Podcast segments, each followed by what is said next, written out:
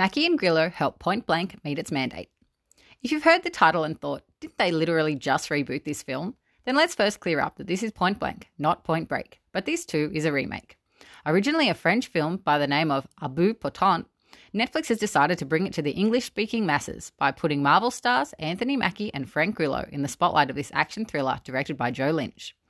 Abe Grillo is a wounded murder suspect on the run from the cops after a district attorney is found dead, and he winds up in hospital under the care of nurse Paul Mackie. To help him escape from hospital and dodge the police, Abe's younger brother Mateo, Christian Cooke, takes Paul's heavily pregnant wife Taryn, Teyonah Parris, hostage and forces Paul to become entangled in the mess that's afoot.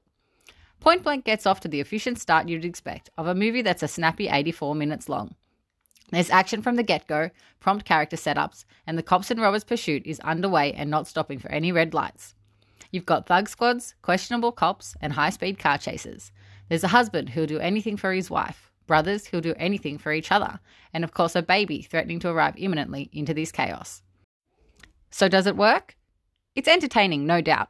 The mostly well paced script fluctuates in tone, managing to be shocking and funny at times, but outright cheesy at others. A lesser cast could have made a total mess of the movie. The leads, though, as well as Marcia Gay Harden, who plays the tough as nails lieutenant out to bring them down, and Markice Moore as the head gangster cross movie maker, hoist the film to a likable level of breezy watchability. Point Blank loses some speed towards its somewhat predictable but necessary end. There are some dodgy looking action shots in the not terribly climatic climax, but by that point you should have had enough fun that you'll forgive its shortcomings.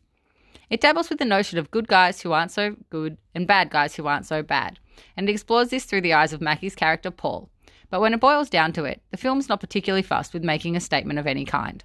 Point Blank doesn't have the Oscars in its sights. It's not aiming to be a new cult classic or a film that will make headlines. It won't wow you, but nor will it waste your time, as its storyline and characters provide some witty chemistry and a few enjoyable adrenaline boosting action scenes, set to mostly 80s and 90s hits, from the likes of Black Flag to Easy E to Grandmaster Flash and the Furious Five, that are worth watching on a quiet night in. Its agenda is simple give Netflix subscribers a frivolous, quick hit of well acted escapism that they can consume alongside their weekend takeaway and forget about by the time they fall into bed at 10 pm.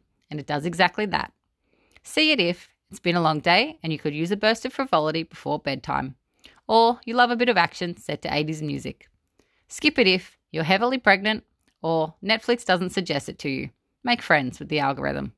It gets three stars out of five. Jump on over to the See It or Skip It Instagram page to let us know what you thought about this review and the film.